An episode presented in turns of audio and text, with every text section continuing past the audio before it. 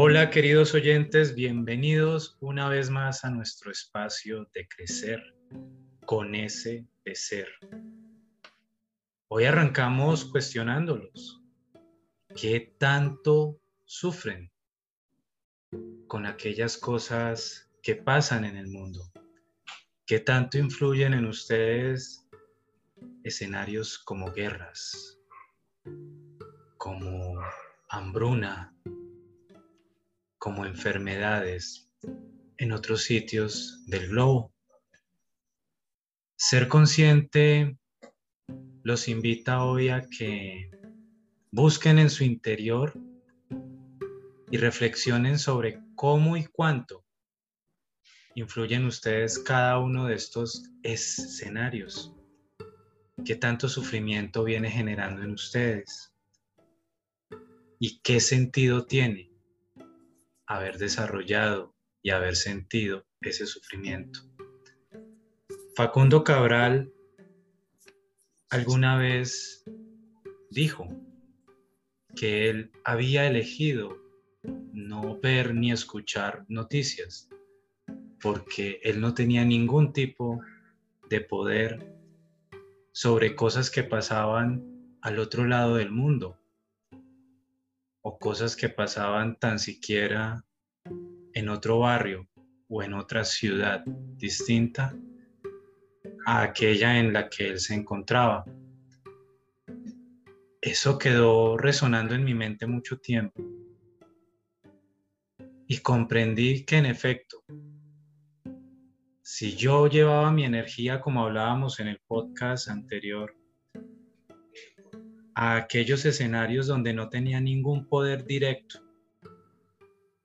donde no podría entrar a dar ninguna solución ni ningún aporte directo, me estaba perdiendo del instante presente y estaba generando un sufrimiento en mí por no poder tener ningún tipo de influencia sobre esos acontecimientos.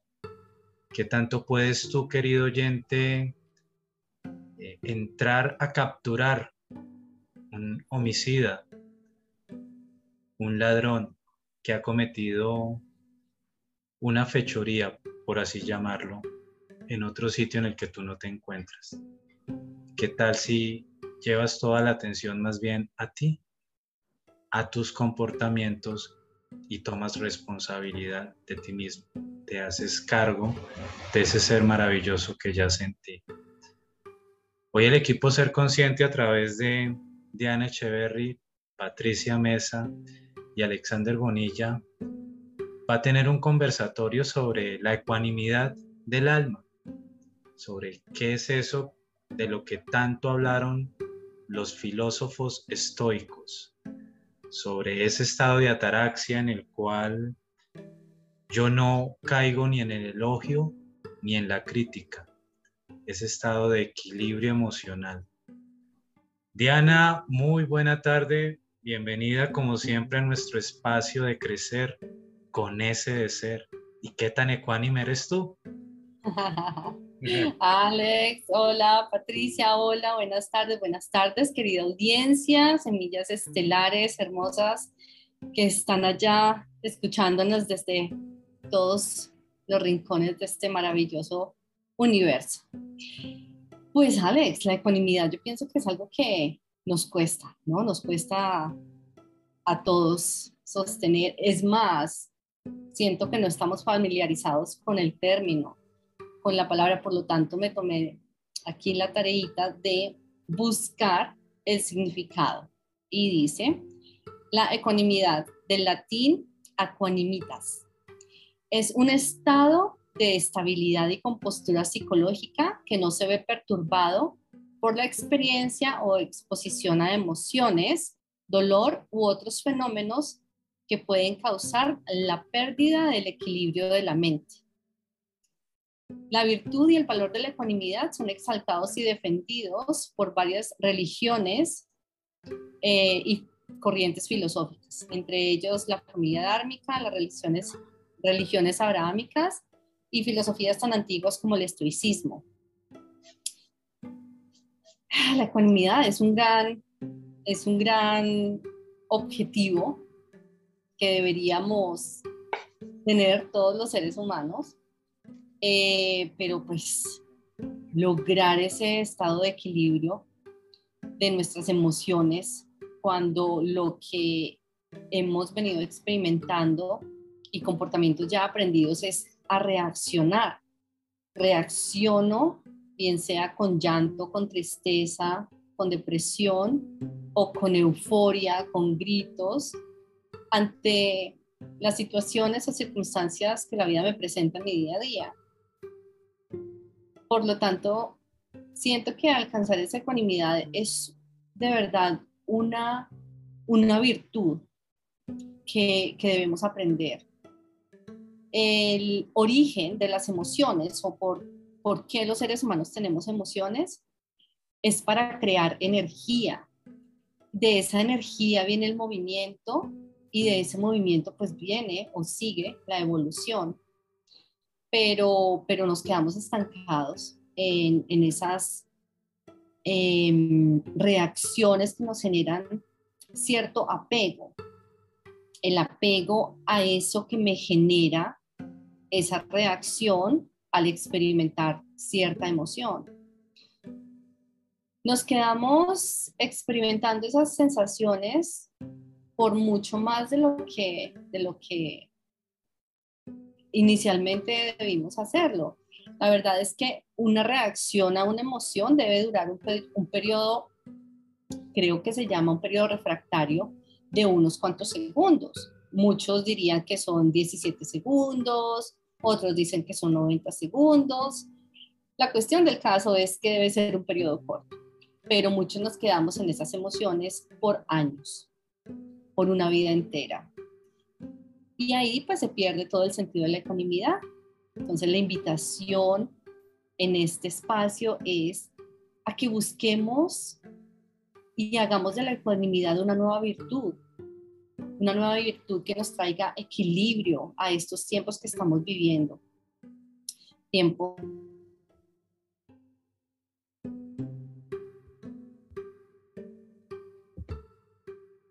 o bombardeados por tanta información, pues vemos aún más lejana yo los invito a que apaguemos la radio, a que nos desconectemos de, celulares, de tanta información, de revistas, de periódicos, y que busquemos en nuestro interior con qué quiero realmente conectar. Quiero conectar con ese caos que me están presentando cada momento o quiero aportarle al mundo mi serenidad y mi equilibrio yo siento que estamos también atravesando por un periodo muy importante en el que como seres humanos podemos dejar de pertenecer a ciertas corrientes y hacer o crear o tener ese criterio propio que me diga de verdad cuál es mi sentir y despertar de ese trance en el que hemos estado viviendo ya tanto, tantos tantos años, tantos periodos de la historia del ser humano.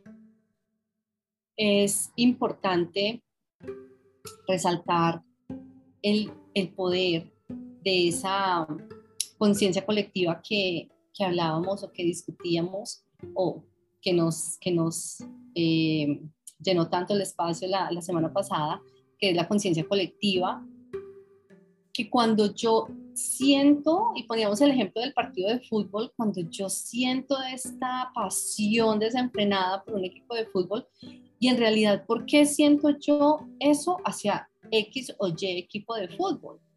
Pues lo más posible es que sea una emoción aprendida, una pasión aprendida. ¿Por qué? Porque viene de mi padre, porque viene de mi entorno, porque toda mi familia es hincha, o porque, porque sí, sencillamente porque sí. Pero en realidad nos cuestionamos por qué pertenezco yo a este clan, por qué quiero pertenecer a esta tribu. En realidad no, sencillamente seguimos en inconsciencia esta corriente.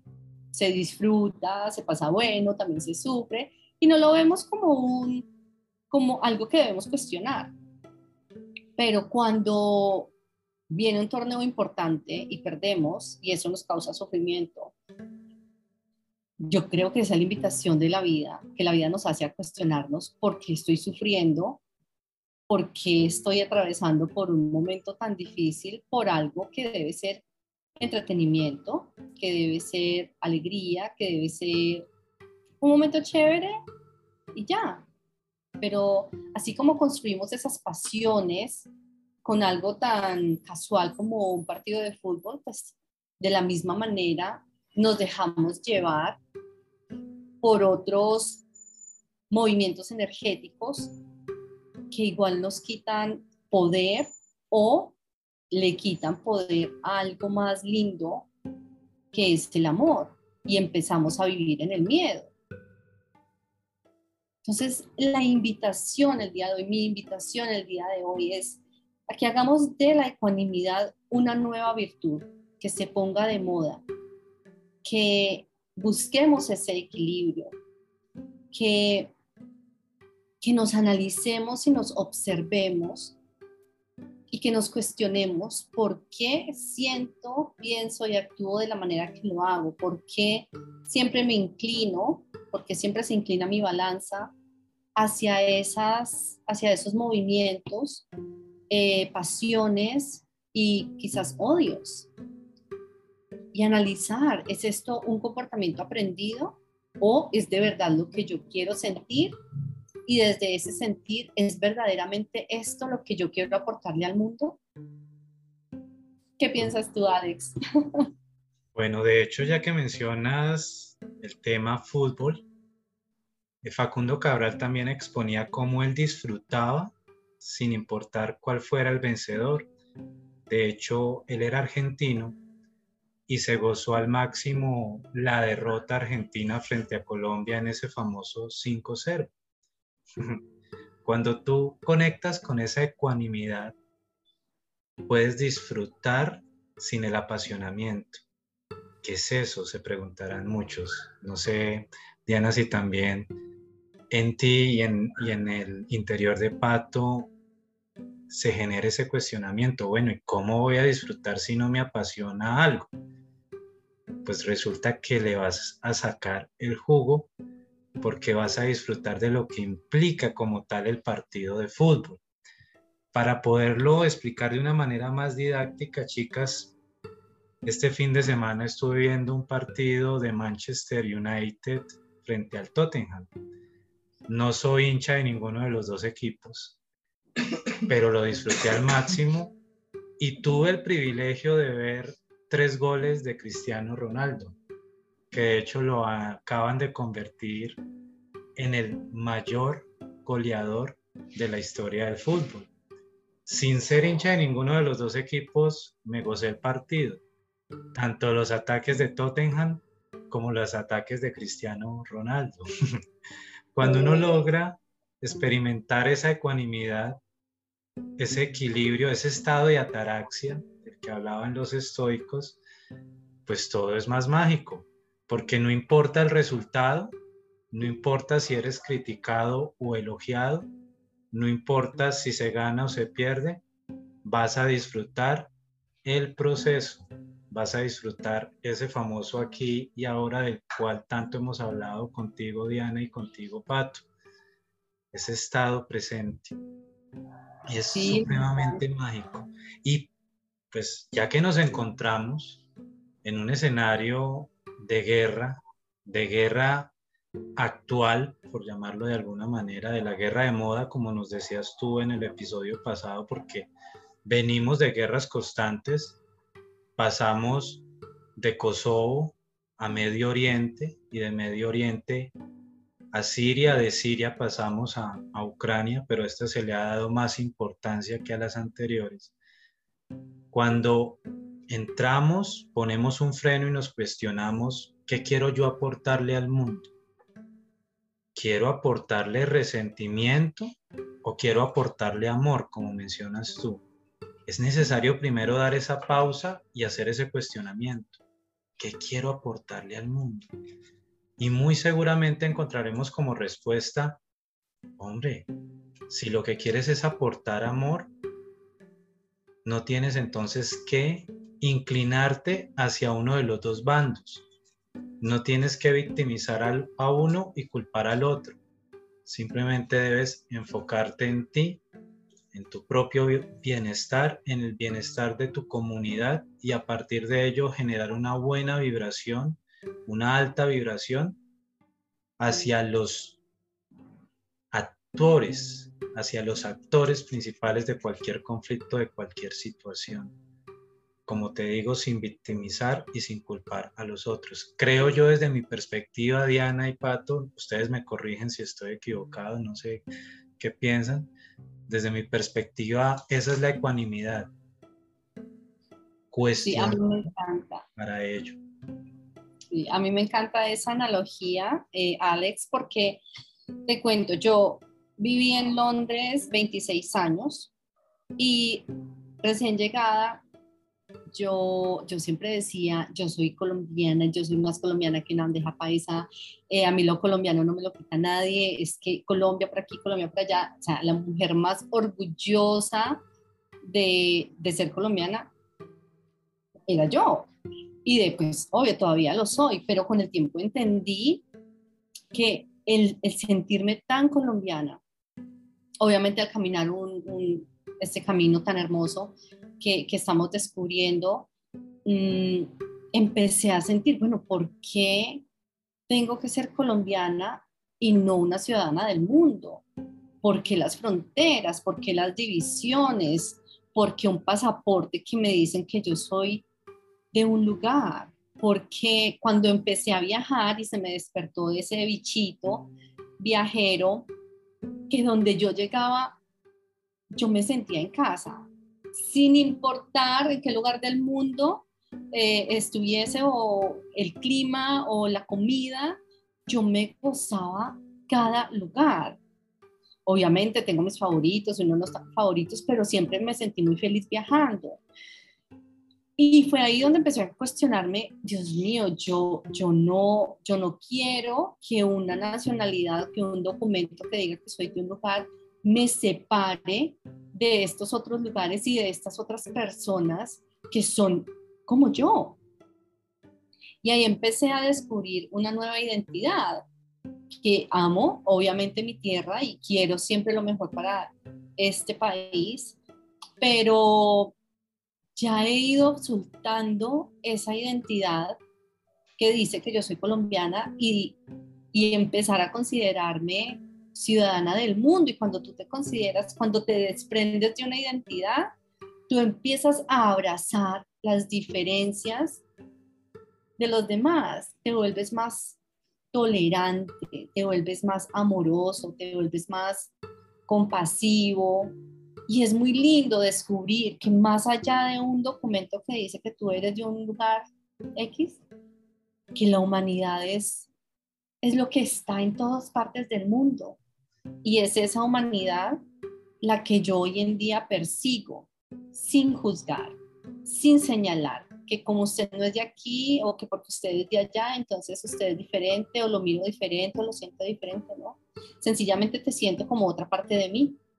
Y es ahí donde yo he encontrado esa, ese balance, ese equilibrio de decir que lo que a ti te mueve, me mueve a mí también. Pero que si yo no puedo cambiar algo, que es lo más posible, yo posiblemente no tenga cómo solucionar el conflicto entre Rusia y Ucrania. Pero desde mi energía, yo sí puedo aportar demasiado a que ese conflicto no tenga mi energía. Y que por lo por el contrario, si allá hay oscuridad, pues yo les comparto mi luz y les envío luz a ambos. Y esa es la ecuanimidad para mí, desde mi punto de vista, desde mi sentir, desde mi corazón. Es lo que siento que puedo aportar. Mi amor, mi empatía, mi luz hacia un conflicto que vuelve y juega, nos divide y nos, nos arrastra en corrientes inconscientes a crear una conciencia colectiva. Sea, este inconsciente que me arrastra me lleva a crear con otras personas una nueva conciencia colectiva de miedo, de lástima, de pesar, de escasez. Y es algo en lo que no, no decido y elijo no participar. ¿Cómo? Conservando mi calma, entendiendo que todo lo que pasa es perfecto para nuestra evolución y para lo que necesitamos aprender como humanidad, pero que desde mi corazón lo que deseo para ambos es que el bien de todos, el bien de todos es em, que todos estén unidos, que todos vuelvan a ver en cada uno sus hermanos, otros seres humanos. Y, y ahí fue como encontré ese, como esa, ese significado de dejar esa pasión por algo que creía tan mío, pero soltando, soltando. Y esa es la ecuanimidad, que te llegue una emoción, pero que también la sueltes. Te llega una emoción por ese gol de Ronaldo, uy, qué bacano, wow, qué golazo, que no sé qué pero también lo sueltas y esperas, entonces, ¿qué más va a pasar? Y te vuelves y te, y te excita un nuevo gol, puede ser de otro, de otro jugador, y wow, lo disfrutas y lo ves con ese asombro y con esa magnificencia ante el talento, pero vuelves y lo sueltas. Entonces es no negarnos tampoco a sentir, pero es soltar, soltar, que no nos quedemos estancados en esas emociones ni euforia, ni depresión, ni de alegría y folgorio, pero tampoco de tristeza, sino de disfrutar el momento presente y que todo lo que haya sucedido pase, lo cultivemos en el corazón como grandes experiencias y que también podamos decir, bueno, ya lo suelto, lo suelto y lo, lo, lo, lo atesoro como lo que es, un recuerdo del pasado y esperando lo que, lo que siga, lo que llegue. Como algo que ya se vivió. Así es. Te propongo, te propongo un listado de pasos y me corriges por favor para llegar a esa ecuanimidad. Dale. Primer paso, pausa, parar y hacer la reflexión, analizar qué es lo que estoy sintiendo. Segundo paso, cuestionarme. ¿Qué es eso que me lleva a sentirlo? Porque tal cual como tú nos indicabas al inicio, la emoción significa energía en movimiento. Por eso la importancia, queridos oyentes, y los invitamos desde ser consciente a que indaguen todo lo que les transmitimos. El origen de las palabras es fundamental. Vayan y consulten, por favor, sobre la etimología, o sea, el origen de la palabra emoción, que es lo que te lleva al movimiento, energía, energía para moverse. Después de identificar qué ha sido eso, darme la posibilidad de sentirlo, vivirlo y por último soltarlo. ¿Qué tal estos pasos? Yo creo que sí. Patricia, ¿qué nos dices? Yo creo que sí. El análisis, la pausa el vivirlo, sentirlo, soltarlo, yo creería que sí. Por cierto, Pato, tú eres Bayuna, Cartagenera, Paisa. No, yo había dicho que soy ciudadana del mundo. Y que, Diana, yo tengo una capacidad de resiliencia muy grande. Yo me adapto a todo. Y en los países que he vivido y donde he estado, la verdad es que yo nunca he extrañado Colombia. ¿sí? Eh, yo, Colombia es el país donde nací, me parece bonito y todo lo que quiera, pero también soy muy honesta de que hay países mejores. Mm, ¿Qué, me, ¿Qué veo yo nuestro? Es que nosotros somos analfabetas emocionalmente. Entonces, las palabras son maravillosas. Cuando uno dice, sí, la ecuanimidad, entonces me, me paro gol y todo el mundo enloquecido. Yo, yo en ese momento de experiencia, entonces yo me siento y pienso, ¿y por qué estoy sintiendo esto? No es así tan literal, porque somos emocionales en el 95%, ¿verdad? Cuando nos dicen soltemos, soltar que si desde chiquito nos han enseñado mi casa, mi mamá, mi papá, mi colegio, mi ciudad, mi pueblo, mi de donde soy. Eso me genera un apego. mi equipo de fútbol, mi partido político. Fútbol, mi, novio, mi marido, mi esposo, mi, mi, mío. ¿Verdad? Entonces, cuando a mí me quitan eso que es mío, por supuesto que me, me genera una angustia, porque estoy acostumbrada a eso que es mío. Claro, ¿verdad? Entonces, soltar no es tan mamey como la gente cree, porque soltar implica de alguna manera un sufrimiento, porque estoy dejando ir. ¿Sí? Y cuando estoy dejando ir, de verdad estoy soltando. Es decir, yo traigo un recuerdo que me genera una emoción de ecuanimidad, ahí sí es cierto. La tuve, tuve un novio que fui feliz, hoy soy ecuánime, ¿vale? No tengo sufrimiento, no tengo dolor, lo disfruté, pero ahí lo dejo.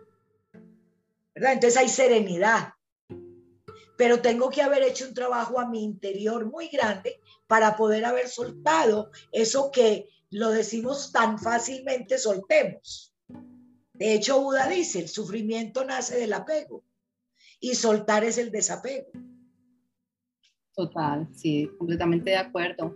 Entonces, yo creo que, que, que, sí, me parece chéverísimo que la gente pueda, en un momento de euforia, porque es que además cuando tú estás en euforia, tú no reflexionas, tú vives, tú disfrutas y das gol y te abrazas y te besas porque, joder, tío, ganamos, ¿verdad?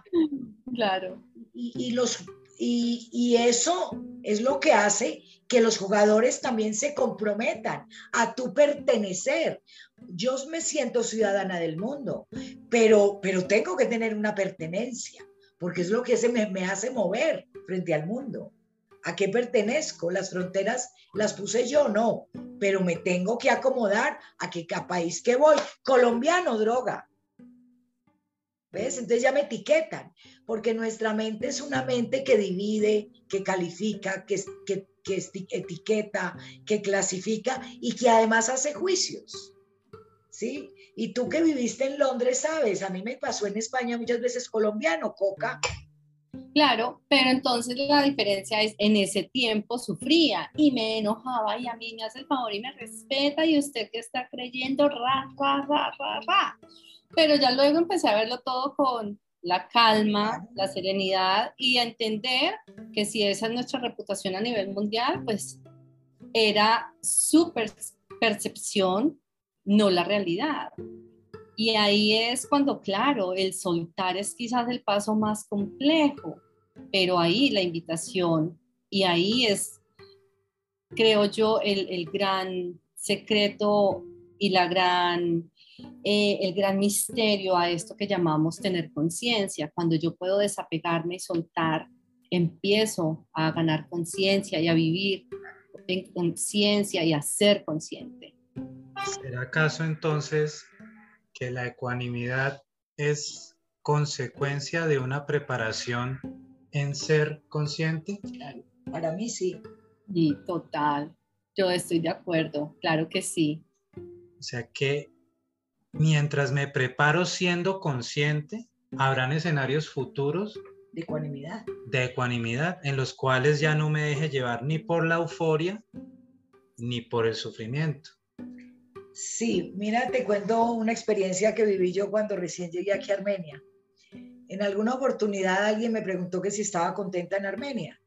Y yo les dije pues que sí. Que de todas maneras me parecía muy oportuno el nombre que le daban a Armenia, ¿no? La ciudad milagro. Porque era un milagro encontrar qué hacer. Eso para muchas personas fue muy doloroso. De hecho, alguien me llamó y me dijo que que al pueblo que fueras, haz lo que vieres, que era el colmo que yo estuviese hablando mal de Armenia. No, ¿qué tal que yo hablara de Cartagena, diciendo que Cartagena es una cloaca? ¿Sí? Yo le dije, dígalo, porque acaso Cartagena es mía. ¿Qué puedo hacer yo con la pobreza de Cartagena? ¿Sí me entiendes? Es, es decir, es poner en una balanza a qué pertenezco yo y qué me afecta para poder trabajar en la ecuanimidad. Es decir, mi equipo de fútbol Colombia no va a ir al Mundial. ¿Qué me, ¿De qué me sirve a mí estar triste porque no va? Más bien me pregunto, ¿voy a irme por quién? ¿Por Argentina o por Brasil? Y sigo disfrutando. Pero el ser humano, la tendencia es a sufrir porque nos han enseñado que si no tengo lo que me da la vida, lo que yo quiero, sufro. Así es. Genial, sí, es así. Cuando no obtengo lo que quiero, el gran resultado es el sufrimiento. Y cuando yo logro entender que ese sufrimiento no me pertenece, no me corresponde, no tiene sentido, Cargarlo. pues lo suelto y sigue la vida y me gozo lo que venga. Entonces, como bien dices, no va a Colombia, entonces a ver, ¿a quién le voy a hacer barra? No, pues me voy entonces por Bolivia o por Perú o por el que sea, pero, pero la intención es gozar. Disfrutar. Pero a la gente le cuesta mucho trabajo disfrutar. Claro, porque es que son todos comportamientos aprendidos de la sociedad en la que, eh, independientemente de que si sea esta o la asiática o la de la conchinchina, nos han enseñado que debemos seguir ciertos patrones de pensamiento, comportamiento, creencias. Si tú naciste en un país islámico, pues tienes la obligación de ser musulmán. Ni siquiera es una elección. Ya tu elección es más adelante cuestionar, yo por qué soy musulmán, por qué crecí, por qué creo lo que creo, por qué no puedo consumir cerdo, por qué eh, no puedo tomar licor, pero no, sencillamente es lo que es, se aprende y se continúa en esa corriente. Me identifico con eso. Y me identifico con eso. Fíjate que por eso el juicio, yo creo que ahí hay una cosa muy importante y es no juicios. ¿Verdad? Sí. Porque, por ejemplo, en, en- en- los hindúes, ellos consiguen la- el hombre que se va a casar con sus hijas y sus hijas no tienen derecho a chistar. Pero así como muchas no chistan, hay otras que sí. Y cuando se le pregunta a las que no chistan, no es que mi papá tiene la inteligencia suficiente para conseguirme mi marido. ¿vale? Y eso es válido, porque el tema está en que yo, en cuál es mi identidad. Mi identidad es que si yo soy musulmana porque lo creo o porque me lo metieron desde chiquita, ¿sí? Exacto. Y generalmente desde que nacemos no tenemos preguntas, porque nos enseñan a tener respuestas.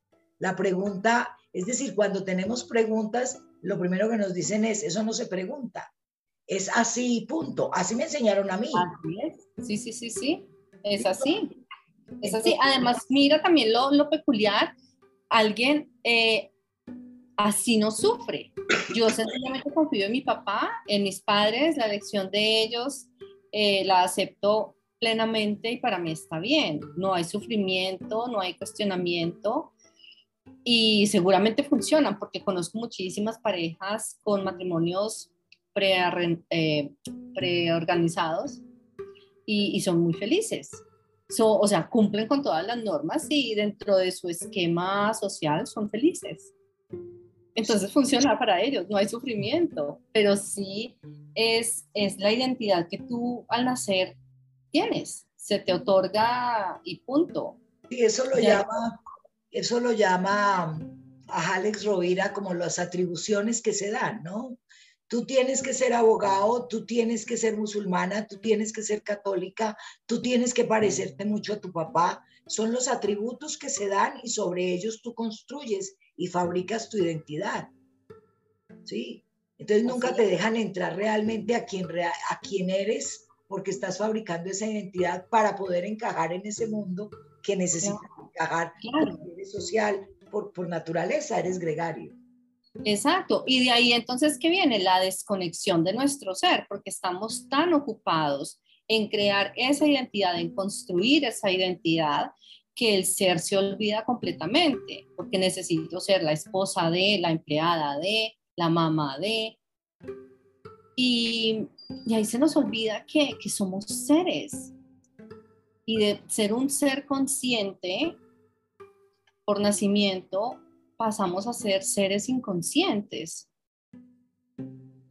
Y ahí vuelve, y, y perdona Alex, que ahí vuelve y, y, eh, volvemos a esa necesidad de emprender ese viaje de regreso a casa, de regreso a esa conciencia, de regreso al corazón, de regreso a la conexión fundamental con, nuestros, con nuestro espíritu, con nuestra alma, nuestro ser, volvernos completos nuevamente.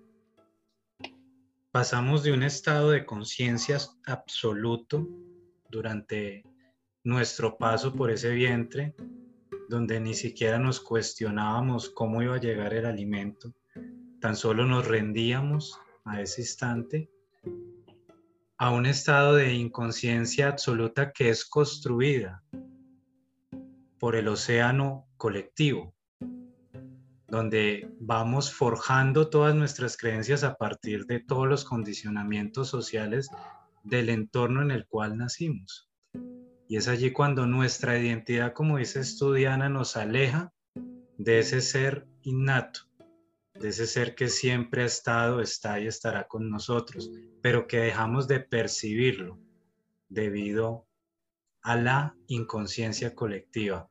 Queridos oyentes, les recordamos que pueden escribirnos a nuestro correo y pueden seguirnos en nuestro Instagram, los cuales encontrarán en el detalle y la descripción de este episodio, al igual que en su portada. Diana, ¿cómo entonces, cómo entonces romper con esa identidad? Yo pienso que es momento de observarnos. Es momento de desapegarnos de todo eso que hemos construido y renacer a una nueva conexión con nuestro interior. Patricia, ¿qué tip final dejas para nuestros oyentes en esa búsqueda de romper con esa identidad y prepararnos, como llegamos hoy a la conclusión, prepararnos para escenarios futuros llenos de ecuanimidad? Esa es la pregunta del millón, pero yo pensaría que una de las cosas que más te puede abrir horizontes es la pregunta.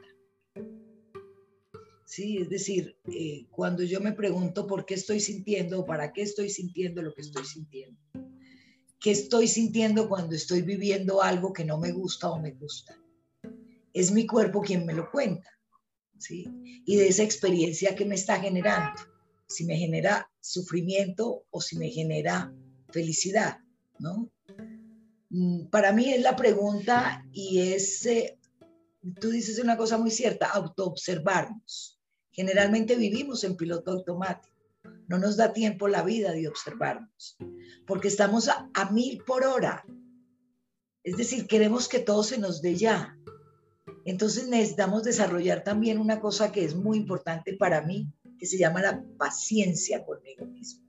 Y darme cuenta que también soy un aprendiz de la vida ¿sabes? Entonces cuando yo me siento y digo soy un aprendiz de la vida, me doy la oportunidad de aprender. No me las sé todas, tengo derecho a equivocarme, tengo derecho a sentir frustración, tengo derecho a sentir miedos, tengo derecho a emocionarme con un partido de fútbol. Sí, yo tengo una técnica, por ejemplo, yo fui muy brava, muy mal geniada. Y por PNL aprendí, por ejemplo, a que yo ya le pongo, hay días en que tú te levantas como con el pie de izquierdo, como que no te hallas y dices, pero ¿qué me está pasando? Y como con rabia, ¿sí? O por el sueño, o porque no descansaste por cualquier cosa. Yo me doy tiempo. Bueno, hasta las 10 de la mañana voy a estar emberracada, por decir.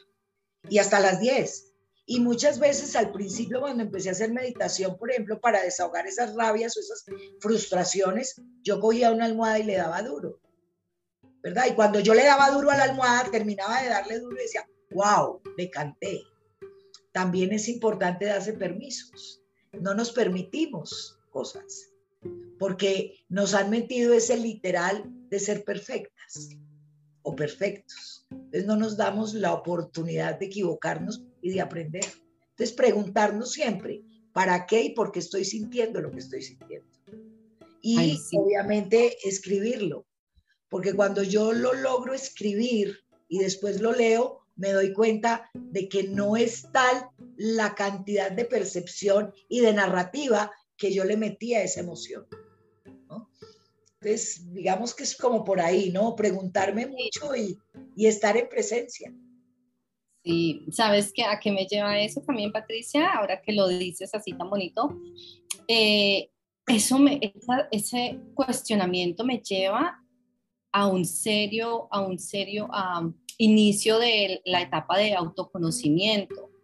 entendiendo que ese autoconocimiento por lo general es un camino que emprendemos solos y que ese autoconocimiento muy posiblemente resulte en el camino del héroe, que es un poquito difícil, que es un poquito retador, difícil, pero a la vez hermoso, porque de ahí sale el verdadero yo. Son los frutos, es decir, duele, da miedo, pero cuando realmente empiezas en ese camino, te vas enamorando más de quien realmente eres. Absolutamente de acuerdo. Pensa lo dice, ¿no? Tenemos dos personalidades, la que fabricamos y la que en realidad somos. Entonces, cuando tú desvaneces la que fabricas y te, encuentras con tu autenticidad, genuinidad, eh, magnanimidad, benevolencia, que es de donde vienes, te encuentras libre de ataduras. Entonces, sueltas. Ese famoso viaje del héroe de Joseph Campbell nada, es morir para renacer. Los invitamos, queridos oyentes, a que Vean la saga de Guerra de las Galaxias, precisamente basada en el libro El viaje del héroe de Joseph Campbell. Muchas gracias, queridas coequiperas.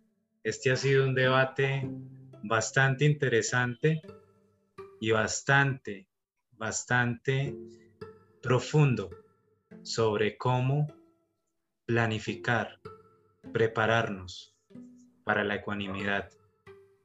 Gracias Diana, gracias Pato. Gracias a ustedes dos. Un abrazo de luz enorme, gigante, amoroso. Y hasta la próxima a nuestra querida y maravillosa audiencia. Esperamos que esta conversación los nutra tanto como me ha nutrido a mí. Muchísimas gracias a todos. Dianita, muchas gracias. Como siempre, me encanta hablar contigo. Y, Igualmente, Pato. Y, yo creo que de eso se trata, de tener conversaciones que nutran el alma y que desvelen de alguna manera inquietudes para nuestros oyentes y puedan empezar a encontrarse con quien realmente son y quieren llegar a ser. Así es. Y damos bienvenida a los comentarios para que crezcamos juntos. Pues aquí estamos en crecer con ese de ser y nos construimos todos. Así y entre todos trajemos esa esa red de una nueva conciencia.